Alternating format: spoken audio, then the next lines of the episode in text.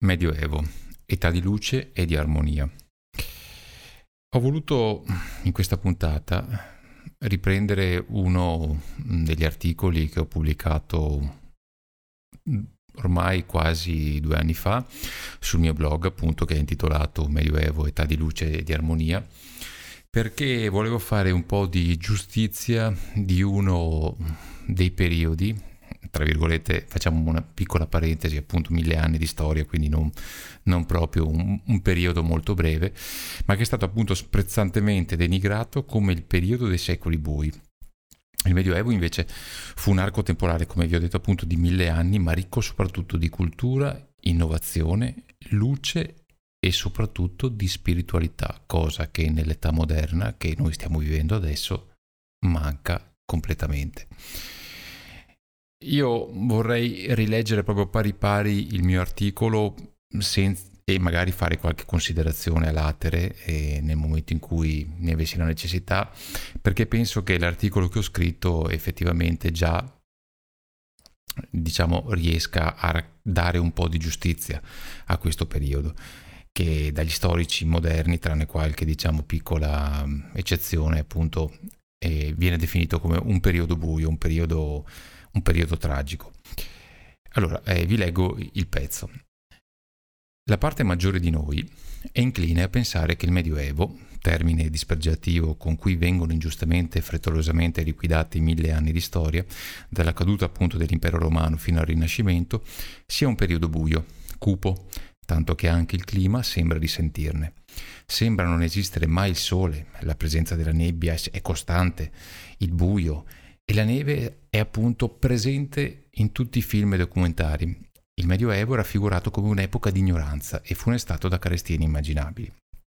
Pensiamo, ecco, eh, ad esempio a uno dei film diciamo che nell'immaginario collettivo danno subito l'idea del Medioevo, ovvero sia Il nome della rosa. E grandissimo testo di Umberto Eco, eccezionale, stupendo anche dal punto di vista della costruzione, della trama, del thriller.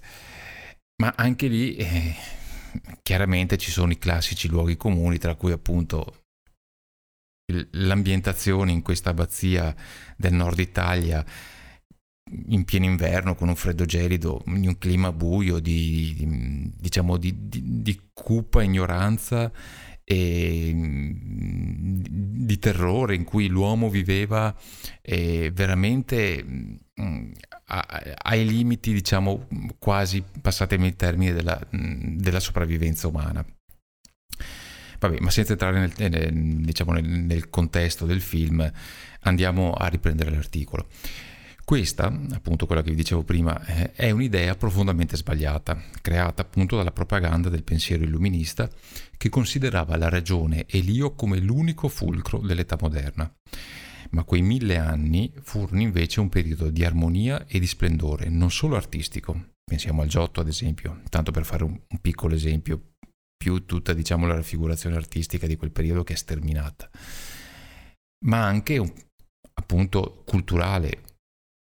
Tra tutti non possiamo non, non ricordare cioè, l'immenso e sommo poeta Dante Alighieri, cioè è al giorno d'oggi non, è impensabile trovare qualcuno che possa minimamente avvicinarsi a una mente superiore. Cioè, tanto è vero che effettivamente mm, pensare a quello che solamente ha scritto Dante, ma una parte marginale è la Divina Commedia, ma pensiamo alla Divina Commedia, è incredibile, è incredibile.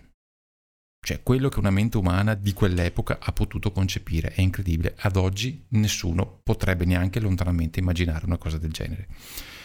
È un'epoca appunto che vide la nascita della comunità non solo di contadini, il villaggio ad esempio, poi magari faremo una puntata anche sui servi della gleba, che anche quello è un altro classico luogo comune che viene diciamo sempre preso ad esempio nel, nel Medioevo ma appunto anche di studenti la nascita dell'università, appunto l'Universitas Studiorum, cioè la prima, la più antica, nacque a Bologna invece faccio parte della fazione di Padova, per cui altra università antichissima, di cui sono orgoglioso uh, in, di, di, aver frequentato e di essermi laureato lì, ma questa è una considerazione che facciamo all'atere.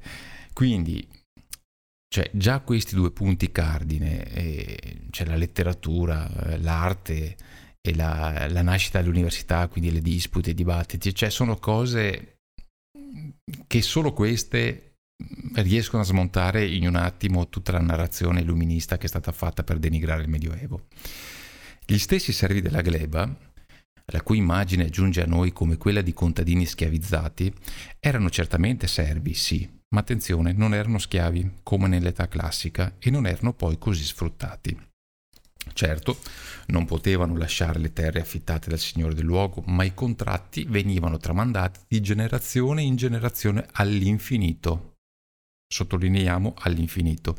Non potevano risentire di aumenti e nella peggiore delle ipotesi potevano durare un minimo di 29 anni. Tra parentesi, 29 anni, cioè avete capito bene.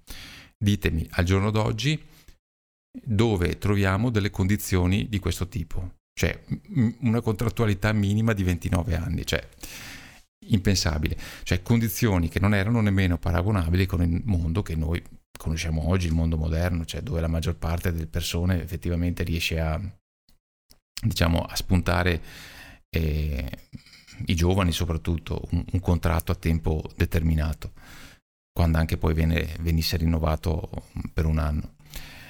Un altro, un altro luogo comune qual era? È chiaramente quello dell'Inquisizione. Nella propaganda illuminista eh, cosa aveva? Aveva lo scopo di bruciare sul rogo l'eretico per dimostrare al popolo ignorante il fuorviante pensiero del singolo individuo. In realtà il pensiero doveva essere sì unico e dominante, quello della Chiesa appunto, ma lo scopo dell'Inquisizione era quello di istruire un'inchiesta, processare il colpevole e cercare di correggerlo per rimetterlo sulla retta via. Quindi va da sé che l'eventuale epilogo dell'imputato sul rogo veniva visto e vissuto dall'inquisitore come una personale sconfitta, questo è, è fuori di dubbio. Insomma, conclude l'articolo, i miti da sfatare in quest'epoca, che non ha mai avuto il giusto riconoscimento storico e tuttora viene ritenuta un'epoca di mezzo, fu in realtà un'epoca moderna e di innovazione, Fu un periodo di innalzamento spirituale in continuità con la maestosa epoca classica che lo precedette. Ed è assolutamente vero, verissimo. Qui io concludo con una condizione, con una constatazione forse amara, forse un po' drastica, un po' diciamo così pungolante. E infatti per certi versi il Medioevo lo stiamo vivendo invece noi un'epoca buia la nostra che ha completamente sradicato la spiritualità in nome della superiorità della ragione. Noi la nostra parte spirituale l'abbiamo completamente, se c'è, relegata nell'intimo, ma non era presente, cioè non è presente come lo era nel Medioevo. Mm, tutto in virtù del fatto della superiorità della ragione, cioè un processo inesorabile che vede il predominio del mercato e quindi dell'economia e la marginalizzazione dell'uomo come individuo con finalità di considerarlo cinicamente un bieco consumatore di inutili beni materiali. Mentre nel Medioevo l'uomo era considerato al centro e tutto appunto ruotava attorno, oggi invece il fulcro centrale non è più l'uomo, che è completamente sradicato ma è l'economia attorno alla quale gira tutto quanto, cioè il mercato è quello che domina tutto, tutto il resto deve girare attorno al mercato, con tutte le conseguenze brutali e aberranti che conosciamo al giorno d'oggi.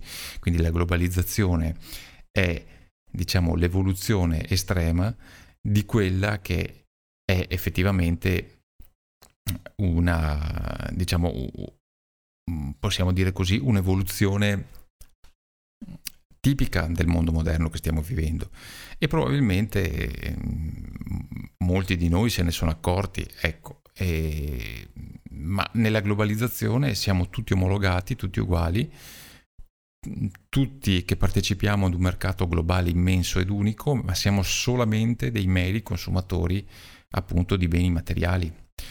Questa è la domanda che ci deve far riflettere, il pensiero che ci deve far riflettere. Per cui io vi esorto a rivedere questo periodo meraviglioso, eccezionale, fantastico, proprio dal punto di vista anche spirituale, perché è stato un periodo veramente singolare, cioè mille anni di storia non si possono liquidare così su due piedi, Per cui quando vedete un film, quando leggete magari anche qualche romanzo ambientato nel Medioevo, fatevi sempre due domande, cercate di andare a fondo della questione.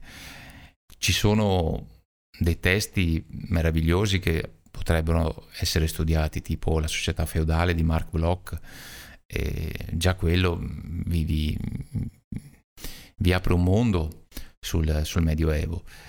E seguite qualche lezione del professor Barbero in merito. E c'è anche un libro, adesso non ricordo più di chi sia della, della professoressa, non mi ricordo più bene, il libro, ecco sì, della professoressa Frugoni, Chiara Frugoni, che mh, sfata anch'essa un po' tutti i luoghi comuni del Medioevo, per cui mh, andate eh, a studiare questo periodo meraviglioso perché ne uscirete sicuramente arricchiti dal punto di vista spirituale perché è un periodo, ripeto, eccezionale, fantastico e assolutamente unico nel suo genere. Io eh, anche per oggi ho finito, vi ricordo sempre i miei contatti, il mio sito internet riccardomilan.it dove potete trovare tutti i riferimenti per potermi contattare, per potermi scrivere, per aggiungervi al mio canale Telegram. E unitevi, scrivetemi, mh, mm, proponetemi collaborazioni, proponetemi scambi di idee perché effettivamente è un, mm, questo è un modo anche per cercare di arricchirsi diciamo in modo più univoco. E ehm, basta, vi saluto e alla prossima. Ciao.